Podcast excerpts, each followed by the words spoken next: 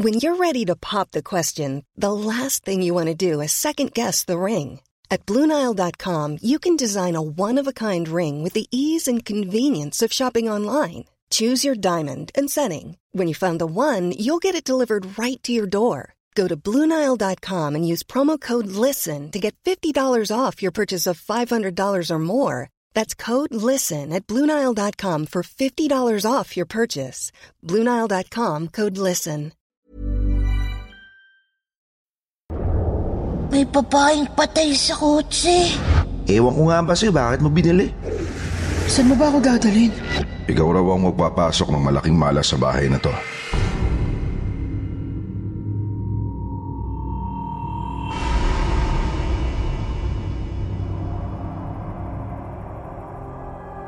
Sa mga kakwentong takipsilim naming mahilig makinig sa mga narrations, huwag niyo pong kalimutan ha, bumisita kayo sa isa pa naming channel na Sityo Bangungot.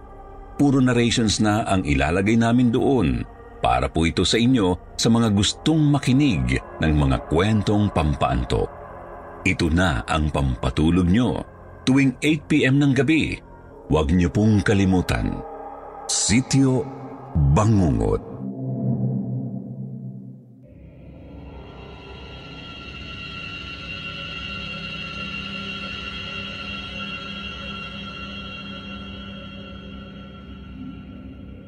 Sa mundong puspos ng kababalaghan, hindi maiwasang mag-isip ng mga katatakutan. Hindi mo malaman kung bunga lang ng malikot sa isipan o sadyang itinadhanang mararanasan mo't matututunan. Magandang gabi sa inyong lahat. Ito po si Jupiter. Ang inyong tagapagsalaysay sa gabing puspos ng kababalaghan at katatakutan. Hatid namin sa inyo ay kakaibang kwentong hango sa katotohanan. Dito lamang sa channel na walang panama ang dilim. Ang kwentong takip silim.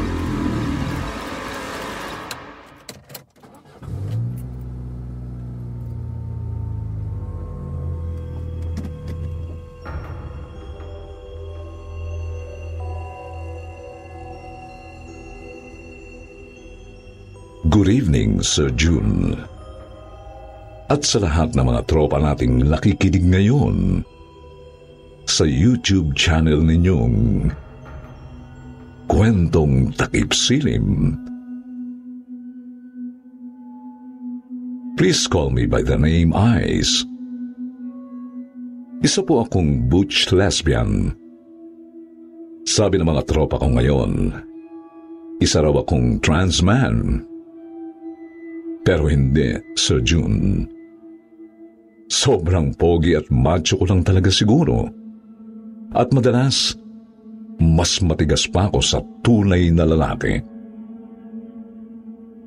Kaya naman trans man ang trip nilang itawag sa akin. Pero deep inside, isa akong lesbian. Solid lesbian since birth. It wasn't my choice. Kusa ko na lang naramdaman tulad ng sobrang pagmamahal ko sa mga matchbox at trak-trakan na naging totohanang oto at kotse nung nagbinata ako. Patapos na ang taong 2009. Pasampa na ang 2010 when this story of mine happened sa June. Nangyari na lang na parang bombang sumabog o tsunami na lumunod sa pamilya ko nang dahil sa isang maling move ko noon. I was 27 years old nang noon at marami akong angsts at reklamo sa buhay na hindi ko magawa ng solusyon at mga pangarap sa karir ko na hindi ko makuha. Matigas ang ulo ko noon. I was very impulsive. Trigger happy na moody, sabi nga ng tropa kong Tibuli. I quit my job sa call center kahit na malaki ang kita dahil ayoko na lang nakakonfine sa isang cubicle maghapon answering calls and pretending to be a girl. Buisit na buisit ako noon. Kaya, nag-resign ako.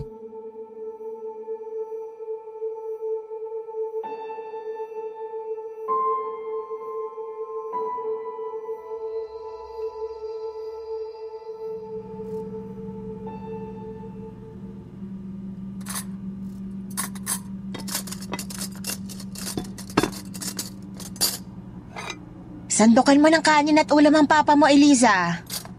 Kaya na ni Papa yan? Hindi naman siya baldado, ma. Eh, bakit ba ganyang kakaangas pagdating sa papa mo, Eliza? Ice. Ice ng pangalan ko, ma. Itong taon ko na pinapaliwanag sa inyo. Ice ang itatawag niyo sa akin. Elisa, sandukan mo ng kanin at ulam ang papa mo. Kanina pa siya naghihintay. Hanggang hindi niyo ako tinatawag na Ice, hindi ko bibigyan ng kanin at ulam niyang si Papa. Elisa, tigil mo nga yung bunganga mo. Ayoko na kumain. Kayo na lang. Oh, saan ka pupunta, Papa? Start pa lang ng dinner, lalayasan mo na kami. Nagpa-feng ako pagkatapos nating bahay ng bagyong undoy. Pungsoy, pungsoy. Papa, pungsoy daw, Eliza. Isa ka pang gago ka, ay sabi. Sisikmuraan kita dyan. Ano pungsoy, Papa? Ano yon? Ray, kumain ka na lang. Lahat ng inunguya mo, nasa liig mo na. Kumain ka na maayos. 13 years old ka na eh. Kalalaki mong tao. Pabigat ka. Bakit ba? Pakimot, tomboy. Ikaw na pabigat ka? Ano tawag mo sa akin? Tama na! Tama nga ang feng shui expert. Hindi pa tapos ang bagyo sa pamilyang to. Akala ko magiging maayos ang lahat pagkatapos ng bagyong ondoy. Hindi pa raw. Bakit ka ba nagpapapaniwala dyan sa feng shui na yan eh? Hindi naman tayo Chinese. Ayun! Nakakuha mo rin, ma. Bakit nga naman tayo maniniwala doon eh? Hindi naman tayo... Ligtas. Nang dahil sa iyo, Elisa. Ako? Ano ko nalaman ko dyan? Hindi ka raw dapat nag-resign sa trabaho mo, sabi ng feng shui expert. Ikaw raw ang magpapasok ng malaking malas sa bahay na to. Hoy, Papa. Nananahimik ako ah. Wala akong kinalaman dyan sa pungsoy-pungsoy mo. Nakakawalang gana na tuloy. Hoy, Eliza! Saan ka punta? Patutulog na. Maaga ko pa kukunin bukas yung binili kong Toyota Corolla. Woohoo! Ayan na ang sinasabi ng feng shui. Parating na ang malas. At bukas na pala yun. Hoy, Eliza! Sino nagsabi sa'yong bumili ka ng auto, Aber? Pera ko ipambabayad ko dun bukas. Katas ng call center. Deserve ko naman maging masaya. At hindi ko na kailangan ipagpaalam sa inyo yun. Bastang importante, may driver's license na ako at may kotse na ako!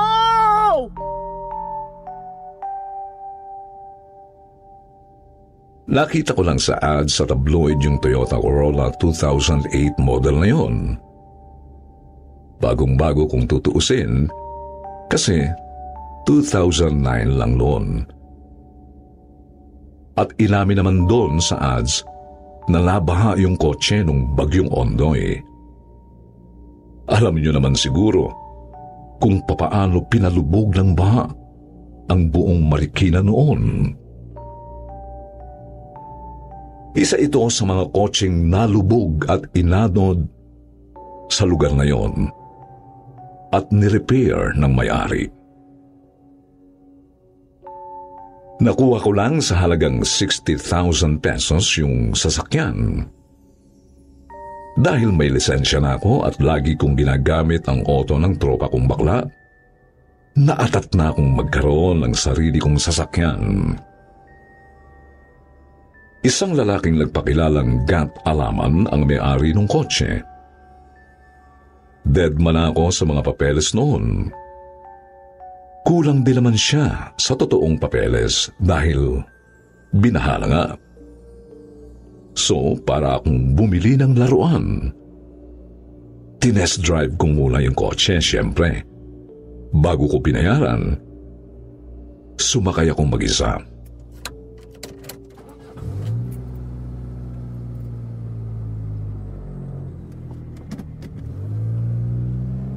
Maganda ang ipinalit na mga materyales. Parang brand new pa nga yata yung makina at mga kable sa loob ng kaha. Mabilis ang takbo, magaan, hindi matagtag.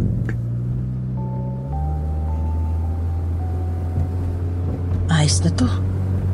Matutuwa si Si kapag nag-date kami sa overlooking sa Antipolo.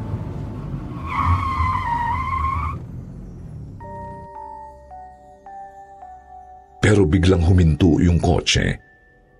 Nang mapadaan ako sa simbahan ng Marikina, parang biglang bumigat yung gas.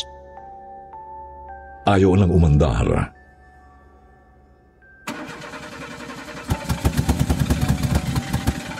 Huh? Nangyari sa'yo, Jack?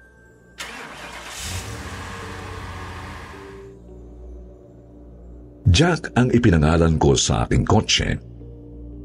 Kayo, anong pangalan ng kotse ninyo? Gagi ka, Jack. Sira ka ba agad?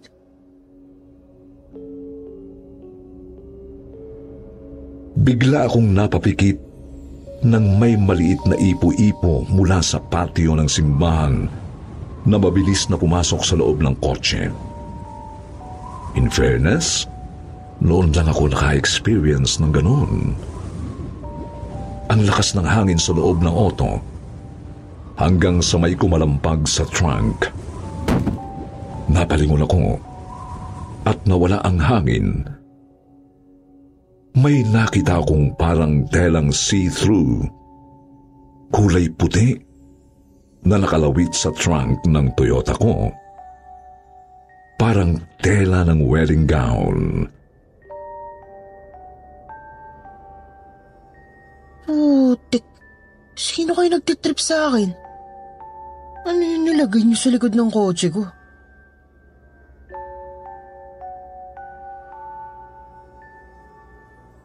Binuksan ko ang trunk ng kotse.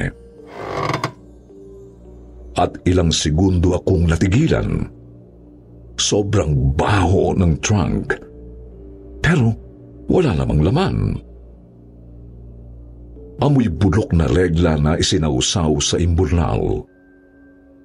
Ganon, Sir June, ang amoy. Dinedma ko yun. Bumalik ako sa cellar at binayaran ko ng cash. Tuwang-tuwa akong nagmaneho pa uwi. Ang yabang ko pa. Nang busina ako ng busina sa nakasaran naming garahe.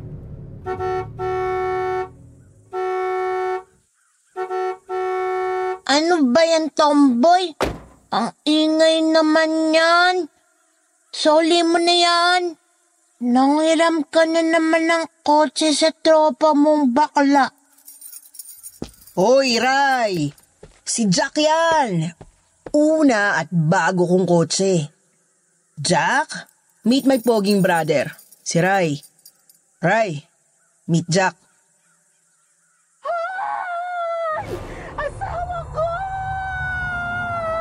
Mama! Nanginginig ang mama ko nang lumabas siya sa garahe.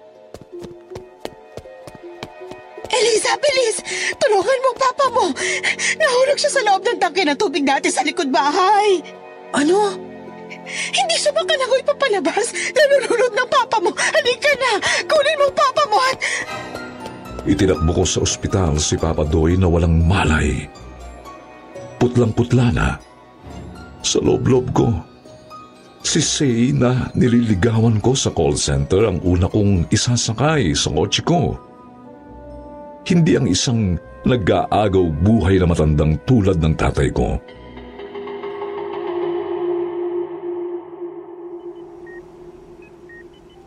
Na ICU si Tatay Doy. Ang tagal din. Halos three weeks. Parang may ugat daw sa utak na naapektuhan.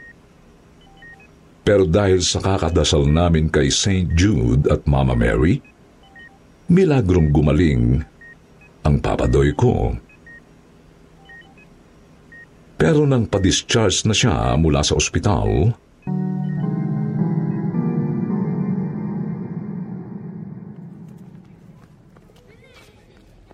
Hindi. Hindi ako sasakay sa kotse na yan, Elisa. Papa Doy, sige na.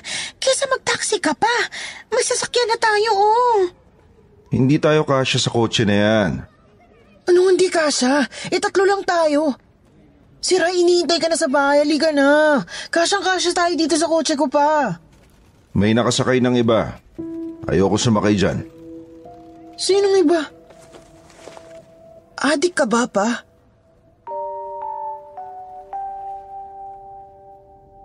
inisip ko na lang na may side effect pa yung anesthesia sa papa ko. Hinayaan ko silang mag-taxi at nag-drive akong mag-isa. Sa pag-uwi ko, nagda-drive pa lang ako nang makatanggap ako ng text message mula kay Say. Kilig na kilig ako kasi matagal ko na talagang gustong ligawan si Say. At alam ko na may pag-asa ako kasi dati siyang may kaon na butch din. Nang buksan ko ang inbox message ko, halos mabangga ako sa text ni Say.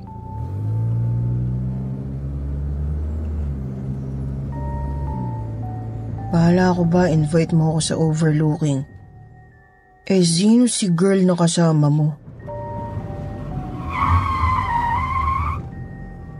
Bigla akong napatigil sa gilid ng kalsada. Binasa kong maigi ang text at time. Tama naman ang oras. Pero ako lang namang mag-isa ang nakasakay sa kotse ko. Agad akong tumawag kay Say para hindi mapurnada ang plano ko.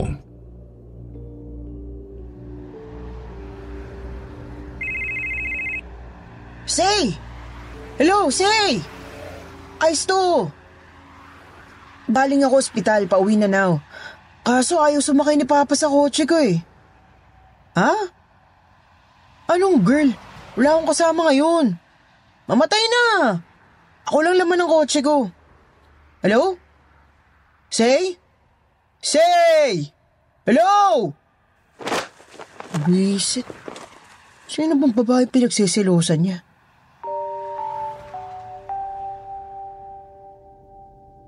Sa buwisit ko, halos 120 kilometers per hour ang bilis ng takbo ko dahil sa galit. Imbis na sa bahay ako dumiretso, umakyat ako ng antipolo at uminom ako ng tequila, whiskey at beer sa paborito naming hangout place ni Say dati. Ngayon, mag-isa ko rito sa sama ng loob ko.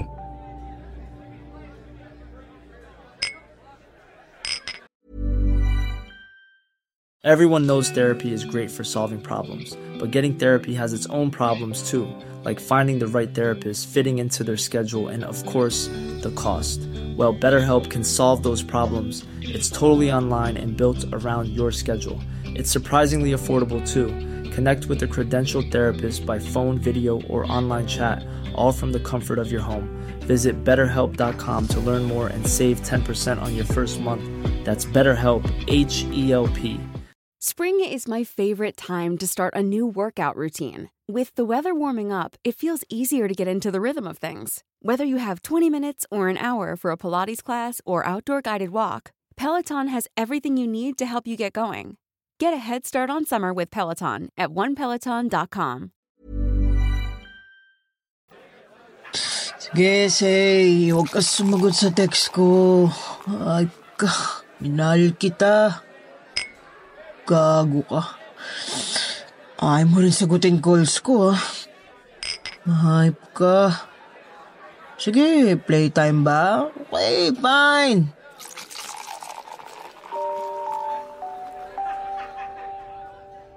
Nagising ako nang biglang may magandang babae na nakaputing bestida ang kumuha ng susi ng kotse ko. At mabilis na binuksan ang driver's seat nito. Lasing na lasing ako noon. Pero ang tingin ko sa babae, naka-wedding gown. May belo pa. Anak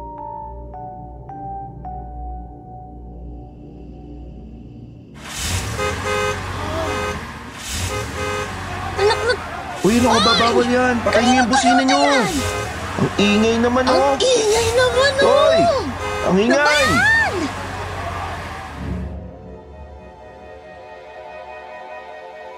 Nawala ang amats ko nang takbuhin ko ang kotse ko. Biglang namatay ang busina nito. Pero nakastart na ang makina.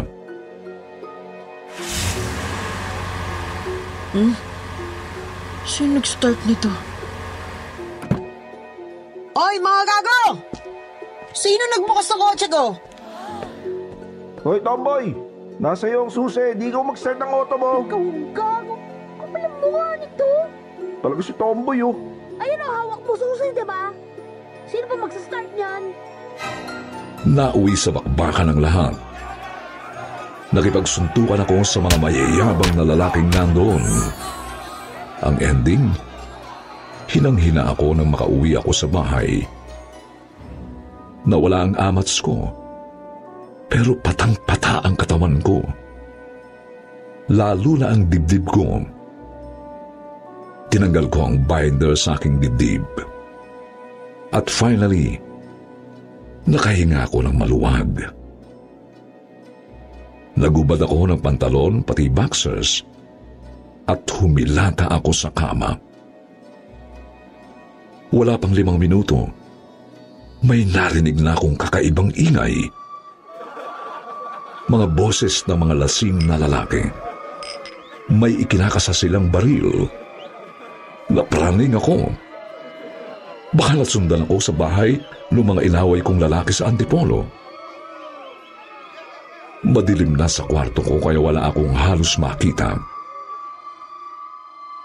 Babango na sana ako nang may mga kamay na humawak sa hita ko, sa mga binti at paa ko, sa mga braso at balikat ko.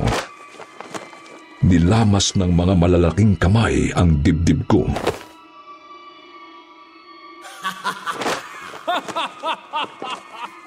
Putang ina! Ano?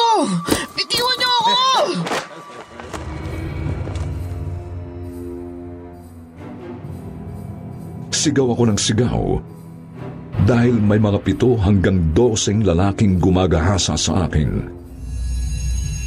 Naiyak na ako, Sir June. Masyado silang malakas. Para akong naawa sa sarili ko. Kahit na feeling ko, bangungot lang ang lahat.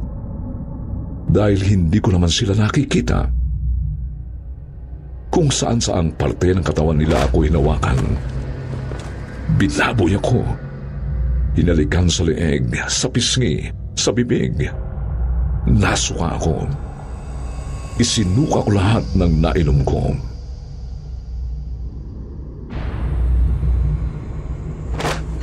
Mama! Mama, tulong! Ray! Ray! May mga tao dito sa kwarto ko! Inirape ako!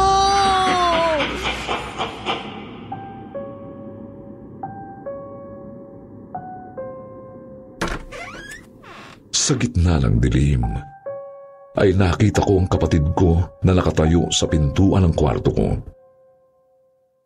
Biglang nawala yung mga lalaki sa kama ko.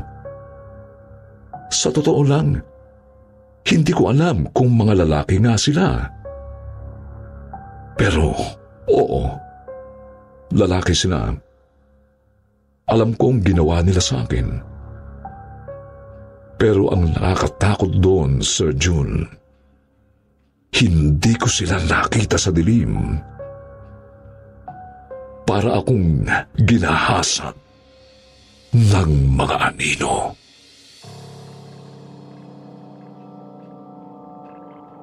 Elisa, Nagtapang-tapanan ako sa harapan ng kapatid kong lalaki. Kunwari, walang nangyari. Nagsuot ako ng damit at marahan akong niyaya ni Rai papalabas ng kwarto, papunta sa garahe.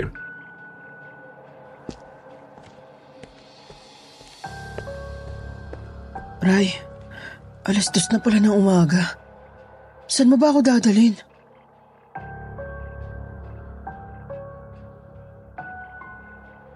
Thirty minutes na tumayo si Rai sa pintuan habang nakatingin sa nakagilid na Toyota Corolla. Maya-maya pa, lumapit siya sa akin.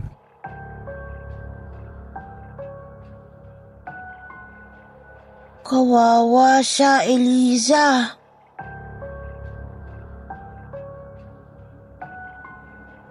Kinabahan na ako sa tono ng kapatid ko.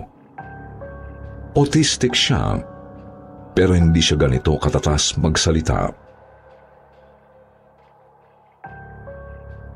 Butas na butas na siya. Puro siya dugo.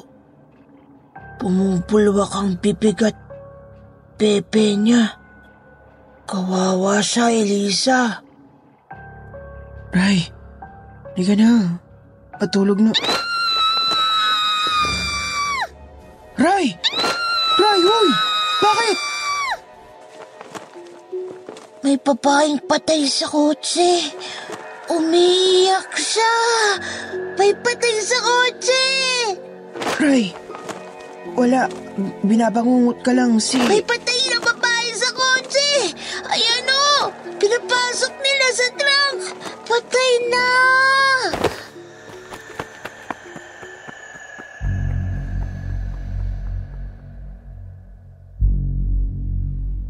Takot na takot na nagtatakbo papalabas ng subdivision si Rai, Sir June. Hindi ko siya nahabol. Nawala na lang siya sa aking paningin.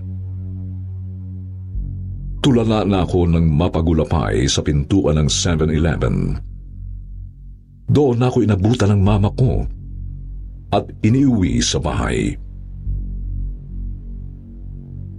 Tatlong linggong hinanap ng mga pulis ang kapatid kong autistic pero hindi siya natagpuan. Hindi ako kinausap ng mga parents ko ng halos tatlong linggo. Dinapuan na ako ng napakainit na lagnat dahil sa stress at trauma. Isang hapon, nahanap nila si Rai pero hindi na ito makausap ng matino. Kapag kinakausap ito, isa lang ang ginagawa. Itinuturo niya ang kotse ko.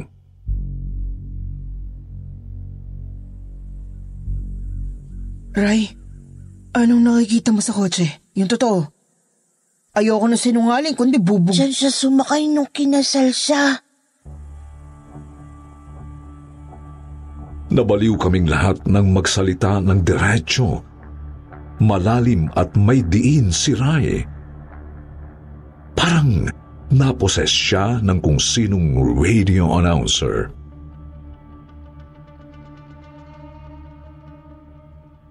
Diyan sila sumakay ng asawa niya nang magtangka silang tumakas para magbagong buhay.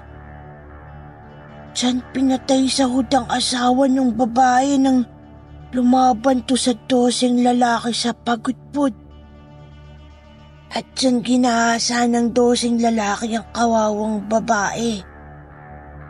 dyan sa pinagsasaan. Pinaboy at pinatay. Bago nila pinasok sa trunk. Ray! Anak, ano yung sinasabi mo? Ang anak ko! Ay! Elisa, buhati mo si Ray!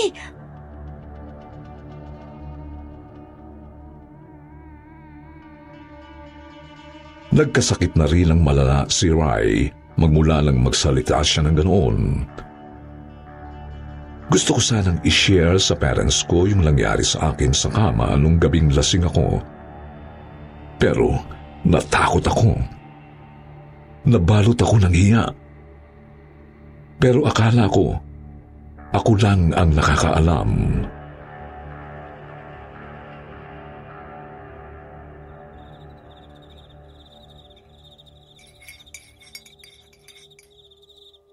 Elisa, anak. Halika, magkape tayo. Bait ng papa ko ngayon ah. Anong chika natin dyan, Ray, papa? Alisin mo na sa loob ng bahay natin ang sinumpang kotse na binili mo, anak. Sinumpa? Papa, baka naman coincidence lang ang lahat. Hindi, anak. Gabi-gabi, hindi ko lang nakikita yung babaeng pinatay na sinasabi ng kapatid mo. Tinatabihan niya ako sa kama. Sinusumbong niya sa akin ang pangahalay na ginawa sa kanya. Pa, kung tatakutin niyo ako, walang epek yan. Tulog na ako. Magro-road trip kami ni Say bukas eh. Ya, wait lang pa. Sagutin ko lang to. Hello? Hello? Sino po to? Oh, Tita Faith. Ah, magandang gabi, tita. Napatawag ka. Nakikiusap ako sa iyo, Elisa. Itapon mo na ang kotseng yan. Matagal bago ako nakapagsalita sa cellphone habang kausap ang mami ni Say na malapit na rin sa puso ko.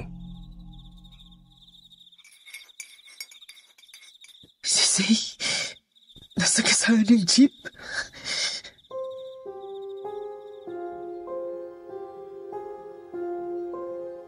Para akong baliw na itinakbo si Say sa ospital. Naabutan ko siyang buhay, nasa operating room. Pinutol ang dalawang paa. Ganon kasaklap ang inabot ng napakaganda kong girlfriend. Oo, hindi ko siya iniwan kahit wala na siyang mga paa. And we are getting stronger every day, Sir June. Noong nakita kong sinapit ni Say sa ospital, doon palang nag-sink in sa akin ang malas na sinasabi ng papa ko. Nagdesisyon akong bigla. Ibinalik ko ang kotse sa Marikina kung saan ko ito nabili. Hindi ko na nahanap pa yung seller na si Gat Alaman na kausap ko noon. Dahil niraket lang pala nito ang pagbibenta ng horror car.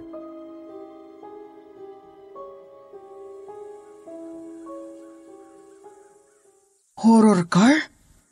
Bakit horror car, pre? Yan ang tawag ng mga taga dito sa kotse na yan.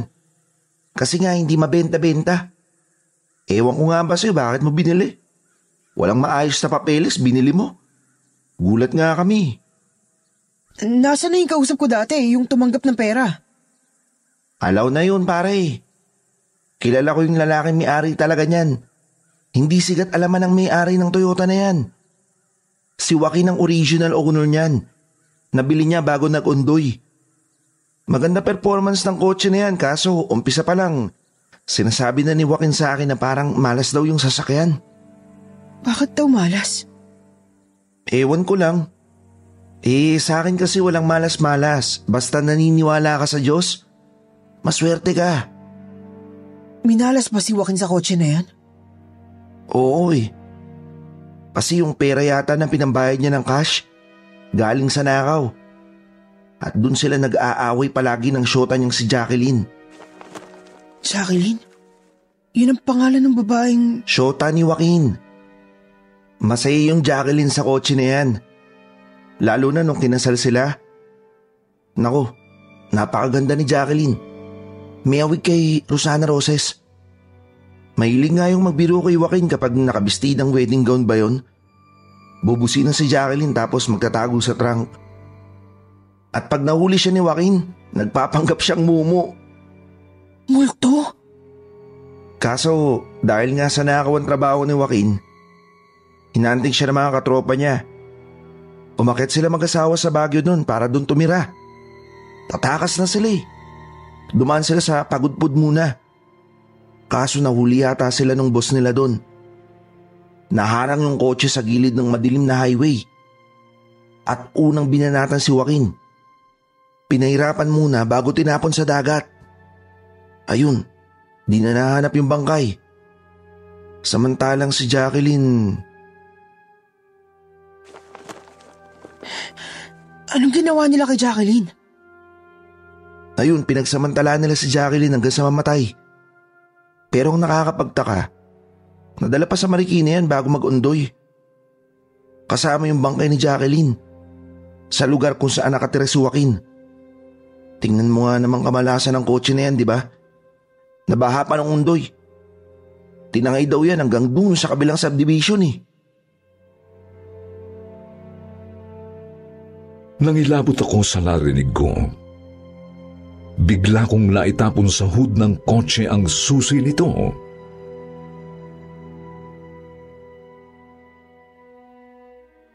Sandali.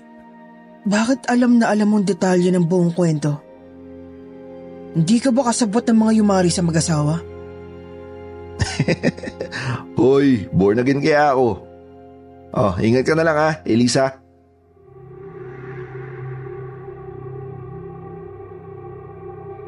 Nag-freak out na ako nang sabihin niya ang female name ko na Elisa. Hindi naman kasi ako nagpakilala. Pero, bakit kilala niya ako? Tumakbo ako at nagtaksi at nagpahatid sa bahay namin. Agad kong niyaya ang pamilya ko na mag-empake at iwan na ang apartment namin. Umuwi kami sa Cebu at doon nagbagong buhay sa bahay ng lola sisang ko. Isinama ko doon si Say. At doon siya tinulungan ni na mama at papa na magpagaling. Doon naging mapayapa ang lahat. At doon ko natutuhan na hindi lahat ng gusto ko may magandang naidudulot sa pagkatao ko. Sabi nga sa Bible, Magtiwala ka ng buong puso sa Panginoon at huwag kang manalig sa iyong sariling karunungan. Kawikaan 3.5 hanggang 7 Because God knows better. Hanggang dito na lang po sa June. God bless on your YouTube channel. Thanks, mga pre.